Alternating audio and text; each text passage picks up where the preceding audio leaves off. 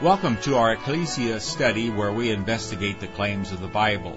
For many people, one of the main deterrents to accepting the teachings of Jesus is the noticeable disconnect between what Jesus taught and what many self-professed Christians say and do.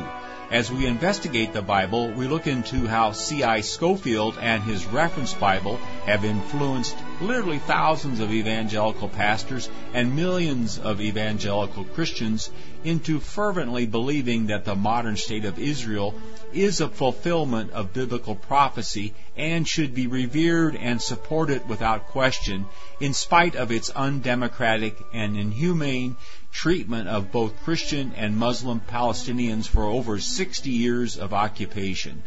Our study leader is Mark Horton, president of Ultra Clean Corporation and a diligent student of the Bible. Our reader is We Hold These Truths faithful volunteer and dramatist Leslie Fort. Thanks for joining in our quest. In today's Bible examination, we're still in the book of Acts. We're actually, uh, Mark is with us today, and we're going to uh, continue on looking at it from a thematic, an overall view. So we're stepping back from a verse by verse to look at uh, Paul's trials and all the ramifications of those and things we can learn from it. So Mark has done a lot of work on this, and so we're anxious to hear.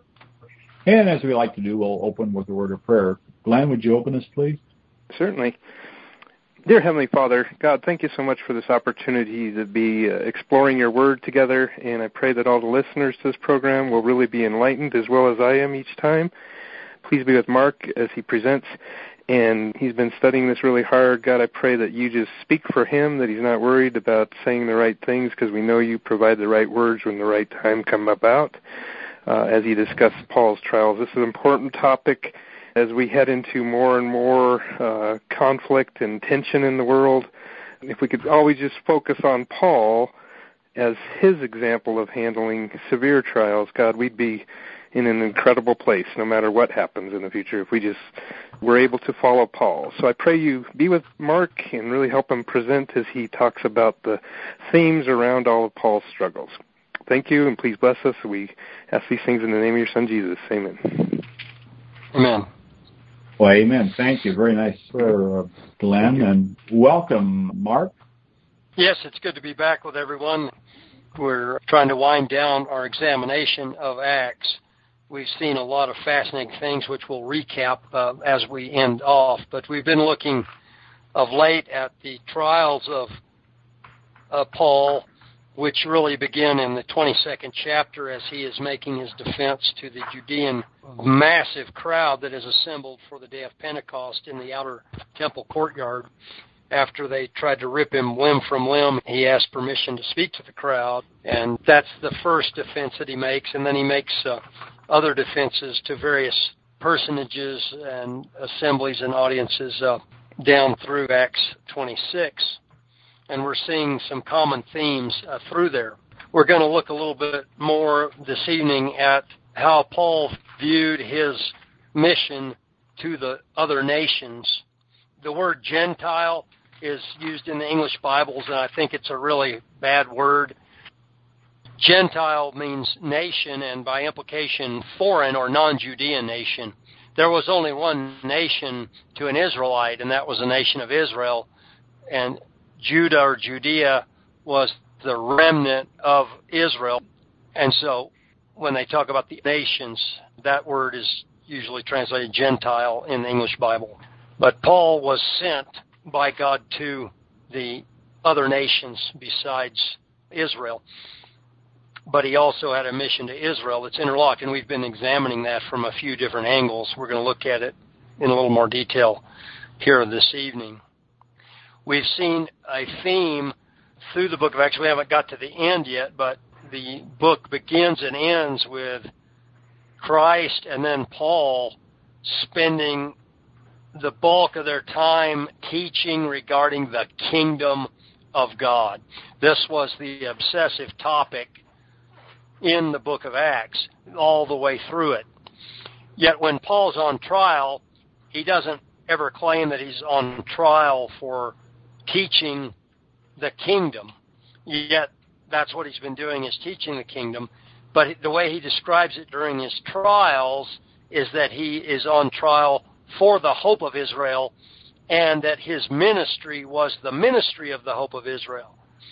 And so logically, we can see that there is some relationship between the kingdom of God and the hope of Israel. And I would suggest to you that they are one and the same. The book of Acts would, would make that pretty clear, but you'd have to sit back and think about it as opposed to just going through verse by verse because you don't see the two right together usually. But yet, obviously, the teaching throughout the book of Acts from chapter 1 to chapter 28 is the kingdom of God. But during trials, Paul says that his teaching was the hope of Israel. So again, I suggest that they are the same thing.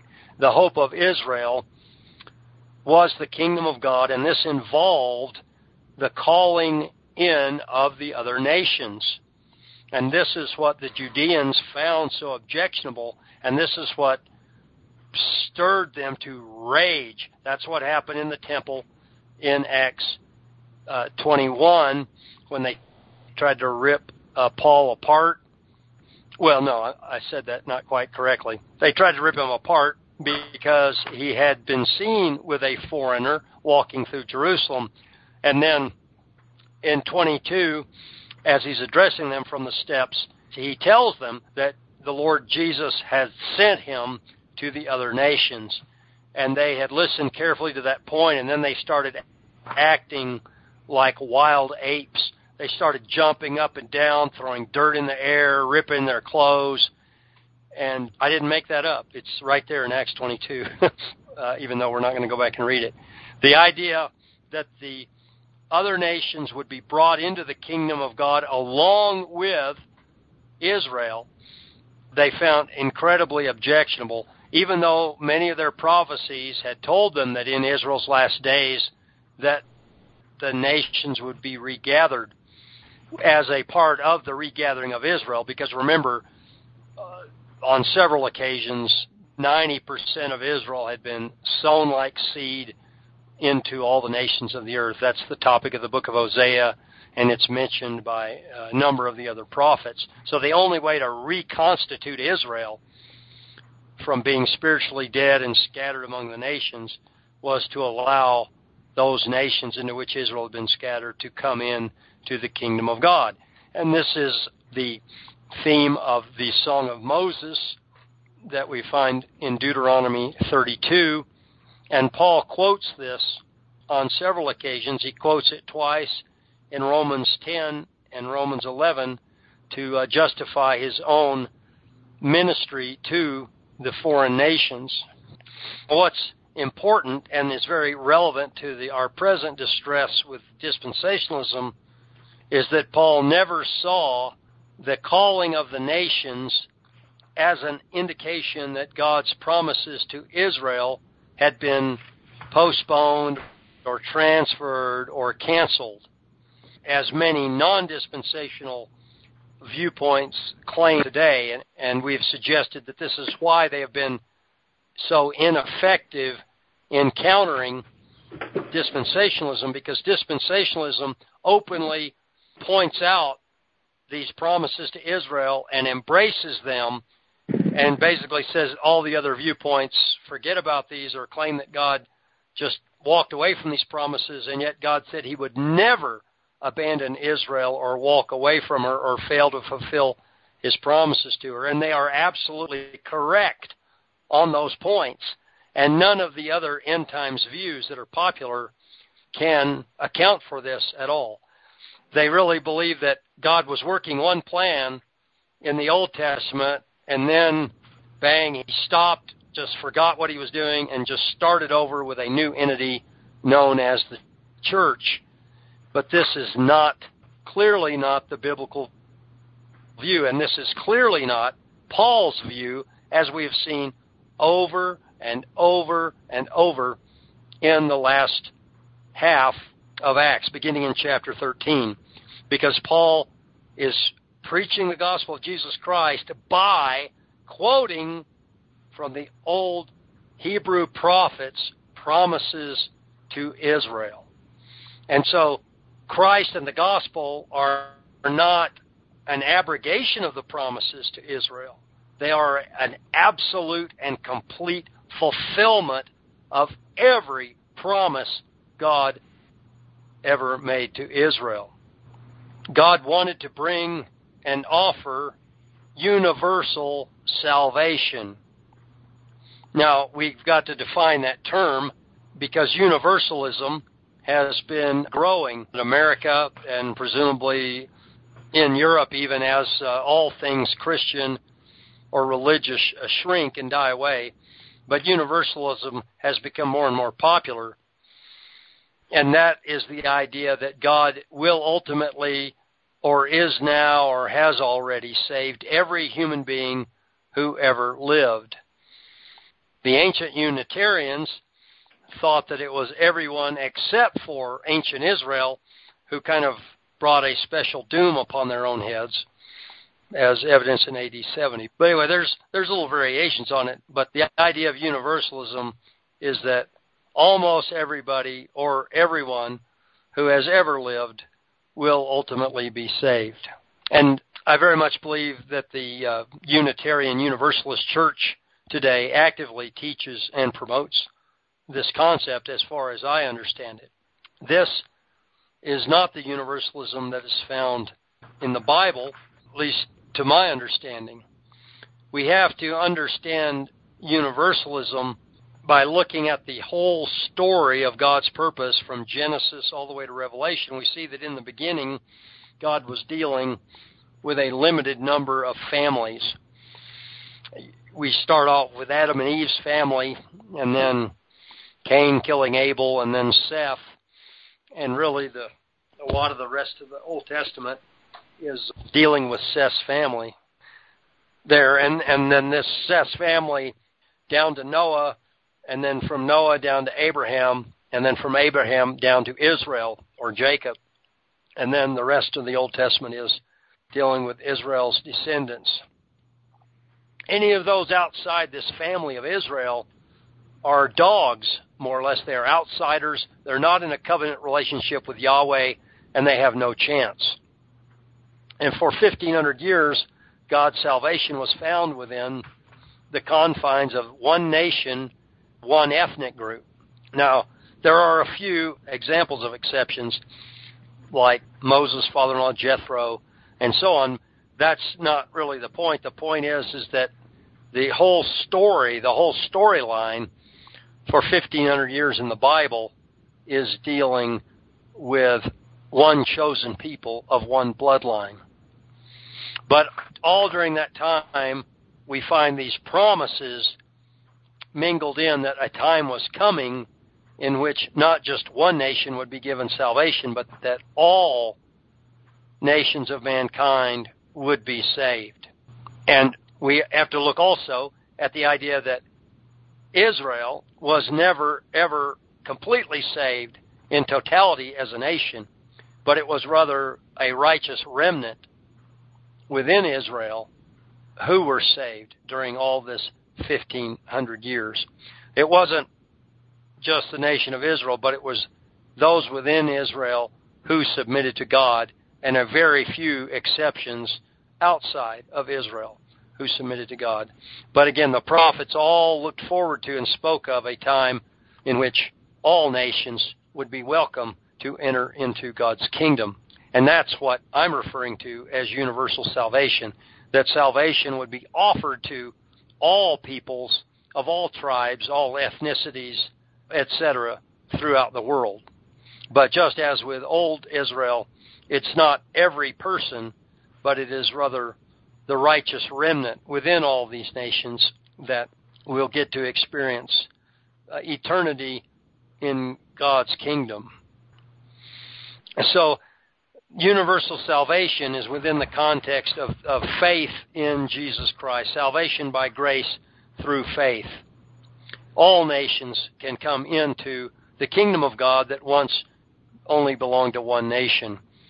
As I asked here in our local group um, this past Sunday, we sang a song about the king and I said, well, what throne does the king sit on?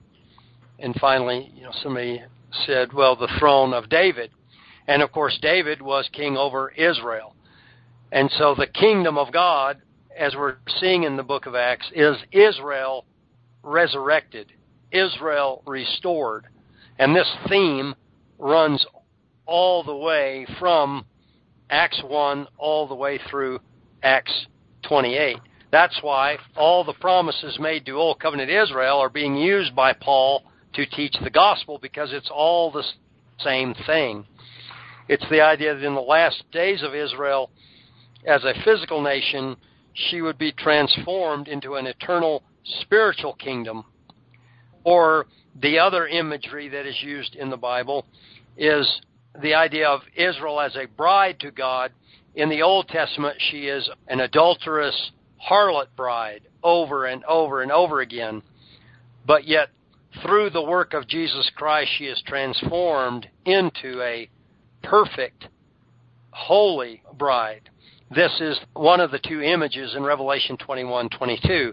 The other one is the image of a temple, physical tabernacle built at Mount Sinai, then becomes the Temple of Solomon, which is utterly destroyed by the Babylonians it is then rebuilt. It's a physical building, but in its rebuilt form, it is stripped of all of the gold and the glory uh, that Solomon had. So this this rebuilt second temple is kind of another image of the harlot bride. Her beauty is gone, and the king does not dwell with her any longer. After their return from Babylon, the Ark of the Covenant is missing, the throne of God, and the throne room is empty and they don't witness the divine presence, the Shekinah descend into the Holy of Holies as they had at Mount Sinai and as they had again at the dedication of Solomon's temple. When they dedicated the second temple, nothing happened. God's presence never entered in. So Israel is pictured as a as a bereft harlot bride and also as a unadorned empty temple as physical Israel, abandoned by God, waiting hundreds of years for the Spirit of God to return to dwell in Israel. And, and the first evidence that this was happening finally was when John the Immerser appeared and he is filled with the Spirit of God and he begins to prophesy and to uh, immerse the people to prepare them for the kingdom of God which was at hand and he also announced that judgment uh, was at hand. So we have these two pictures of the of the empty bereft temple and the and the uh, abandoned harlot bride, and let's just go over to uh, Revelation 21 and just get some of the idea of what God had had in mind here to change them into. In 21:1 it says, "I saw a new heaven and a new earth, for the first heaven and the first earth did pass away, and the sea is no longer. And in, in Old Testament prophecy, by the way, the sea kind of represented all the foreign nations beyond Palestine, beyond the promised land. Now, see, all those nations are all being brought in to the Israel of God. Verse 2 I, I, John, saw the holy city, New Jerusalem, coming down out of heaven having been prepared as a bride, having been adorned for her husband. So we see the, the combined image again of the temple city and the bride. They're two images, but they're conveying the same image. And then verse 3, I think this is the greatest verse in the Bible and the most often misquoted by uh, so many religions today. I heard a great voice from heaven saying, Behold, the tabernacle of God is with men, and he will tabernacle with them, and they will be his people, and God himself will be with them as their God. And again, most Christians in America today, in one form or another, think this verse says, Behold, the tabernacle of men is with God, and they will tabernacle with him in heaven, and they will be his people, and God himself will be with them as their God because we've all bought into abandonment theology. This world is getting worse and worse. And all we got to do is just survive, and either we'll be raptured if we're dispensationalists, or we will die and go to heaven, or Christ will come again and take us out of here. But all of these different views forget the reality of God's purpose, which is to recreate the Garden of Eden, to establish the perfect relationship between His chosen people and Himself, husband and wife, temple and God. The idea that God's Spirit will indwell us and we will be His dwelling place on earth, not in heaven after we die. That's what's taught here but again, not understood by most folks today. And again, we see our culture literally being flushed down the toilet because of the all people thinking that well, we don't have to worry about any of this. It's it's all about heaven after we die. God will wipe away every tear from their eyes. Death will be no longer, nor mourning, nor outcry. There won't be pain anymore, for the first things have passed away. The one sitting on the throne said, Lo, I make all things new. And he told me, Write, because these words are faithful and true. He said, It is done. I am the Alpha, the Omega, the beginning and the end. To the one thirsty, I will freely give of the fountain of the water of life. And this isn't just in heaven when we die, it's the kingdom of God on earth, built up of living stones of believers. The one overcoming will inherit all things. Does that sound familiar to anybody? from the Sermon on the Mount, maybe back in Matthew five. Yeah, thanks. I will be God to him, and he will be the son to me. Yeah. mm-hmm. Verse 10 He carried me away in the Spirit to a mountain great and high, and showed me the great city, the holy Jerusalem, coming down out of heaven from God. Again, so many people think, oh, this is heaven. But this is coming down out of heaven. And it has the glory of God. It has light like a precious stone, and it's the city four square, and it has 12 gates named for the 12 tribes of Israel, and it has 12 foundations, which are the 12 apostles of the Lamb. And then he measures this. This is very parallel to the end of the book of Ezekiel. And here's the precious gems that appeared in the Garden of Eden back in Genesis 1. They reappear here as the uh, foundation stones of the New Jerusalem. There is no temple in this New Jerusalem, for the Lord God Almighty is its temple, even the Lamb. The nations of the saved shall walk in its light, and the kings of the earth will bring their glory and honor into it. And its gates will not be shut by day, for no night is there. They will bring the glory and honor of the nations into it. So this is not talking about heaven after we die. This is talking about the kingdom of God on earth where the nations will bring their glory into and submit to kingdom of God on earth. The profane ones, those doing abominations and lie, may not enter in, but those written in the book of life of the Lamb. And in 22, we get uh, the water of life that flows forth from the throne of God. And of course, we're told all through the Gospels that the kingdom of God is not seen, it is in our hearts. And so these are spiritual concepts that the Bible is trying to teach us using these physical symbols to symbolize God indwelling our heart and so that we can be his temple and he can dwell with us here on earth. And, and it talks about the uh, tree of life from the Garden of Eden again, bearing 12 fruits for the healing of the nations, and again, no night there. So this is just fabulous imagery. And uh, if we limit this to heaven after we die, we're missing God's great purpose, which is to bring His power to earth and to exercise it through His indwelling of believers here. Blessed are they, uh, skipping down to verse 14, who do His commandments, that have the right to the tree of life, who may enter in through the gates into the city. Outside are the dogs and sorcerers and whoremongers and murderers and idolaters and everyone who is loving and doing a lie. And Jesus claims that he sent his messenger to testify to these things in all of the assemblies. And he says, I am the root and offspring of David, the bright and morning star. So again, the connection from the old throne of physical Israel to the new throne of spiritual Israel. The Spirit and the bride say, Come, let he is willing to take the water of life freely. Anyway, it's very exciting imagery here. Uh, that's just an overview of it.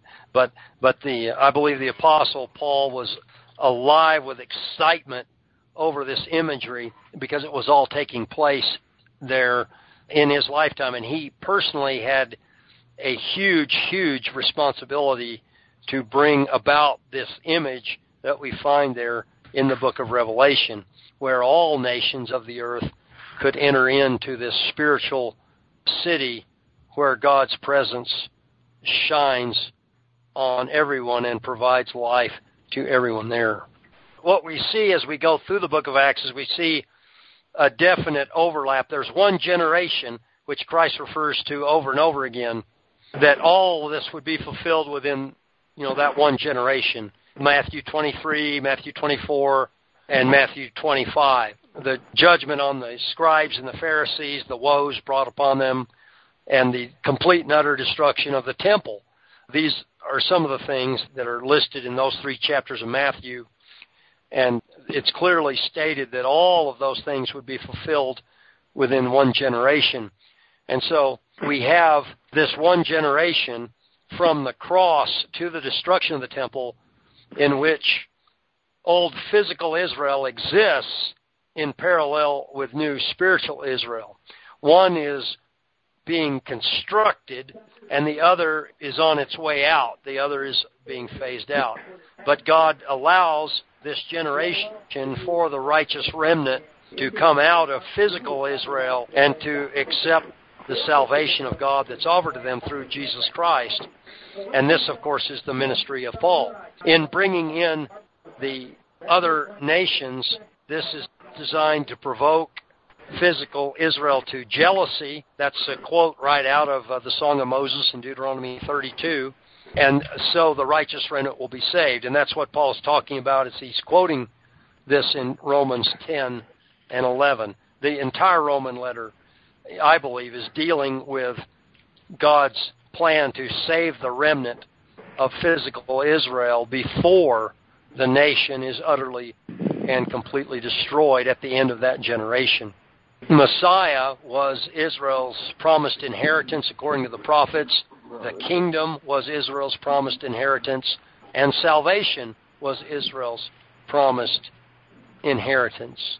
So when Paul says that God has now sent him to the nations to open their eyes, to turn them from darkness to light, and to turn them to repentance so that they might also have an inheritance among those who are sanctified, who are the sanctified? Well, they are, it's Old Covenant Israel. They were the set apart people for God's purpose. But now, all the nations are going to have an inheritance amongst the sanctified. And Paul is saying in his trials that Jesus called him to all the nations in to share the inheritance amongst Israel to share equally in that inheritance. And that's the great mystery of God that Paul speaks of in his letters to the Ephesians and others. And this is the thing that provoked the Judeans into a jealous rage over and over and over again in the book of Acts. They could accept the foreigners as long as they sat in the back behind a screen, but they could never accept them as equals in the kingdom of God. The Judeans wanted to hear nothing at all about full equality for the nations. Let's look at Isaiah 2 as kind of an example of this. Isaiah 2 verse 2, it will come to pass in the last days that the mountain of the house of Yahweh shall be established in the top of the mountains and shall be exalted above the hills, and all nations shall flow into it. And many people shall go and say, Come and let us go up to the mountain of Yahweh, to the house of the God of Jacob. And he will teach from his ways, and we will walk in his paths. For out of Zion the law will go forth, and the word of Yahweh from Jerusalem.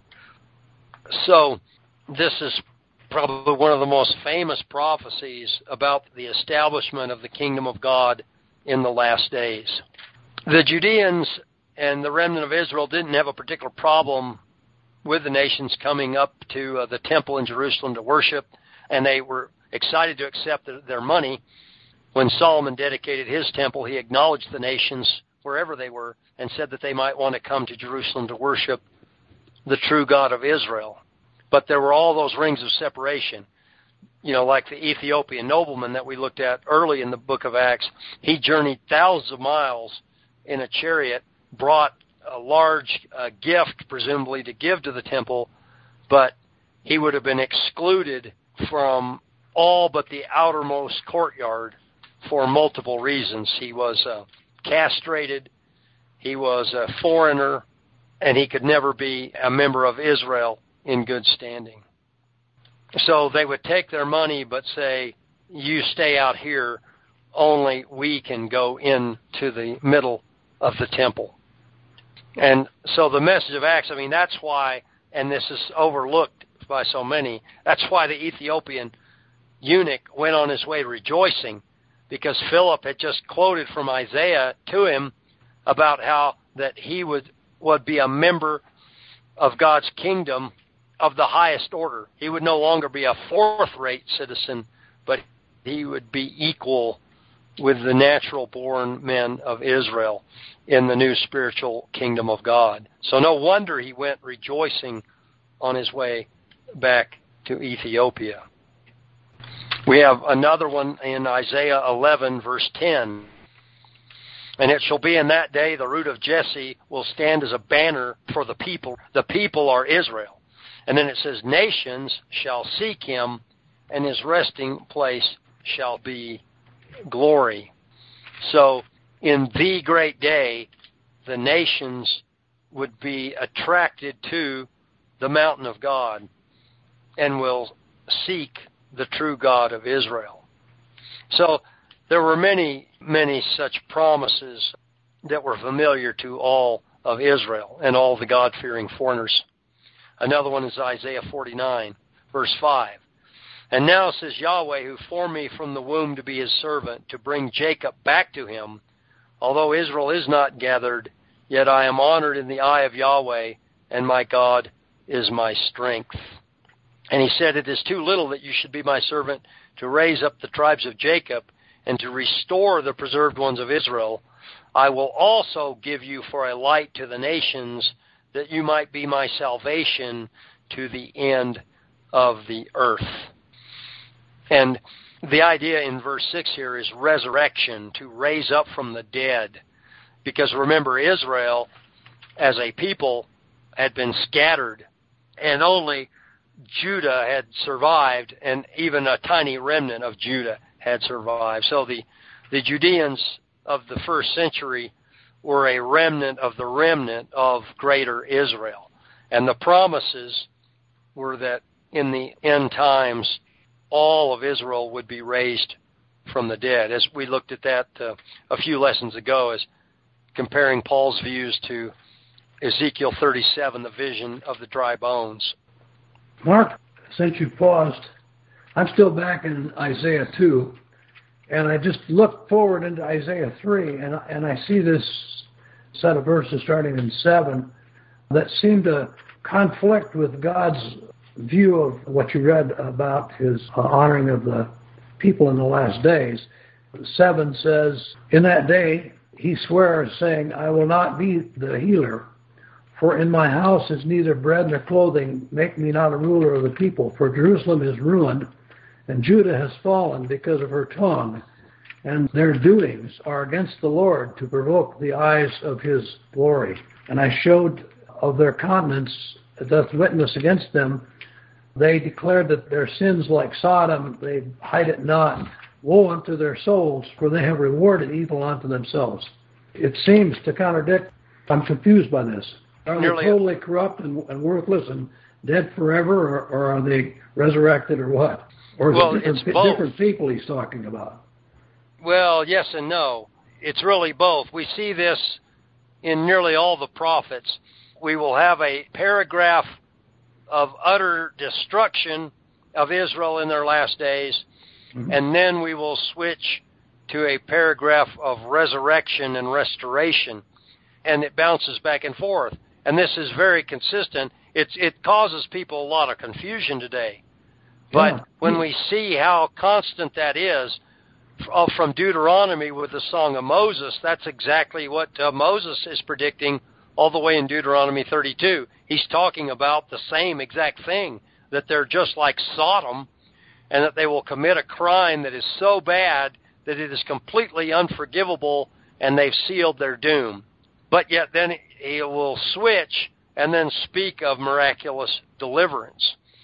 This is consistent with John the Baptist, who is doing the same thing. He's saying the kingdom of God is at hand, but in, in the next sentence, he's saying, You vipers who warned you to flee of the wrath that is coming and that is about to come. And so there is always deliverance, but it's always through a, a horrible judgment. And, and Noah's Ark, the story of Noah's Ark, is the same story. It's a story of deliverance, but it's the story of deliverance through a horrible judgment. The remnant will be saved by the judgment on the ones that aren't the remnant. Okay? And this is exactly what will happen in Israel's last days. The nation will be utterly destroyed for her crimes, but in the midst of this judgment, the righteous remnant will be saved, and through the righteous remnant, Israel will be resurrected as a perfect kingdom to replace the corrupt and dead spiritual kingdom. Did that jog any memories that, that might show that this is not an exceptional thing? Oh, I agree with you. I see it all over the all through the Old Testament. Yeah, yeah, it's all through it, mm-hmm. and it's in the New Testament too. It's all through the New Testament. I mean, this is Second Peter. This is the whole theme of Second Peter, where Peter writes, "I've written this second letter to you just like I wrote the first letter to remind you of all the promises of the holy prophets and of the apostles." And he's talking about the doom of Sodom, the doom of the flood, and by implication, the imminent doom that's about to fall on Jerusalem and the entire Judean nation, wherever they are scattered throughout the world. It was about to happen to them in the same way. That's in Second Peter five. Well, uh, Paul and John and James and myriads upon thousands of believing Judeans uh, in the the church in Jerusalem when Paul got there in Acts 21. Somewhere around 144,000, strangely enough, mm-hmm. that we find uh, in the book of Acts out of Judea. But I mean, just a tiny, a tiny fraction of the nation, but yet enough to complete God's eternal purpose and promises. Hey, Mark, can you repeat that 144,000? Are you referring to the 144,000 that return or, or that go out into Israel, or where did that number come from? Well, that's you know that's the that's a number mentioned in the book of Revelation, but when we see the waves of conversions in Jerusalem in the book of Acts, we are well up to 60, 70,000 by the time that the focus switches to Paul's work abroad. But then when he gets back to Jerusalem, James speaks of the church in Jerusalem as myriads upon myriads of thousands of believing Judeans. And so that number is probably over a hundred thousand. It's not a specific number. Okay, but good. I'm just saying that there there's a rough correlation between the number of Judeans who believed in Jesus as Messiah, Yeshua in their language, Yeshua Messiah, and the 144,000 mentioned in Revelation, and which is a multiple of 12 times, you know, 12 times 12, right. and so on. So yeah, anyway, it, yeah, yeah, we just see a consistency there that this remnant it's a large number, but it's not a vast number.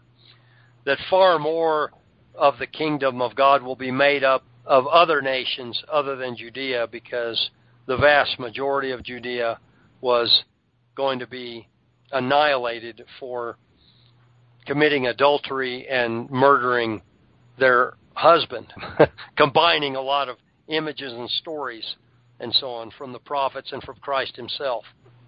Okay, but anyway, good thought there, Uh, Chuck, and you know, good to remind us of all that. That the promises to Israel are nearly always a mix of complete and utter judgment with a mix of miraculous resurrection from the dead.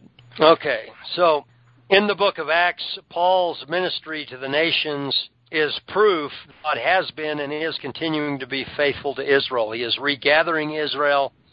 He is restoring Israel. He's resurrecting Israel. But this is not a nationalistic or militaristic restoration. Quite the opposite. God was getting ready to destroy them militarily, socioeconomically, culturally, and politically. And as we've pointed out over and over again, the religion and the people that call themselves Jews today do have some connection to ancient Israel, but they are not the same nation. They are not the same religion. And they're not even the same genetically at all. So that nation was completely and utterly destroyed in the first century. The proof that Israel was about to be restored spiritually was the truth that the nations were being called in to the kingdom of God as equals in fulfillment of these and many other promises, the ones that we just read, and many others that we haven't read. Paul can say in his letter to foreigners in Rome, foreign believers, he said, My heart's desire and prayer to God is that Israel may be saved. For I testify to them that they have a zeal for God but not according to knowledge. For being ignorant of the righteousness of God and seeking to establish their own righteousness, they did not submit to the righteousness of God. And just a little bit later in the same letter, he says, What then? What Israel seeks, it did not obtain, but the elect obtained it, and the rest were hardened. The elect is, again, the remnant but the rest were hardened. They became enraged and jealous at the calling of the nations into God's kingdom. Israel has not obtained her hopes, which were resurrection, redemption, inheritance, and salvation, but the remnant have received resurrection, redemption, inheritance, and salvation, and the vast majority, sadly, were blinded. So in Paul's trials, he's saying that he proclaimed nothing but the hope of Israel. Israel was, in fact, in the very act of receiving all of those promises, and this was, in fact, her hope, as he, as he calls it. But the vast majority of Israel were not receiving these due to their disbelief. Paul was therefore free to go to the nations to proclaim that they all might now come into the kingdom everlasting, the kingdom of Messiah. And so that's kind of my final summary of uh, what we've seen in detail in Paul's defenses uh, during his trials from Acts 22 through 26. Well, great. Thank you very much, Mark, for another great in-depth study. Thanks for listening. If you like this program, please let your friends know about it and our other thought provoking podcast. And be sure to visit our website, whtt.org, for a wealth of information on Christian Zionism and other critical issues that we face. Also, at whtt.org, you can watch for free our award winning documentary film, Christian Zionism, The Tragedy and the Turning, Part 1. Join us in our efforts to wake the town and tell the people. Start small, think big, and press on towards the straight gate.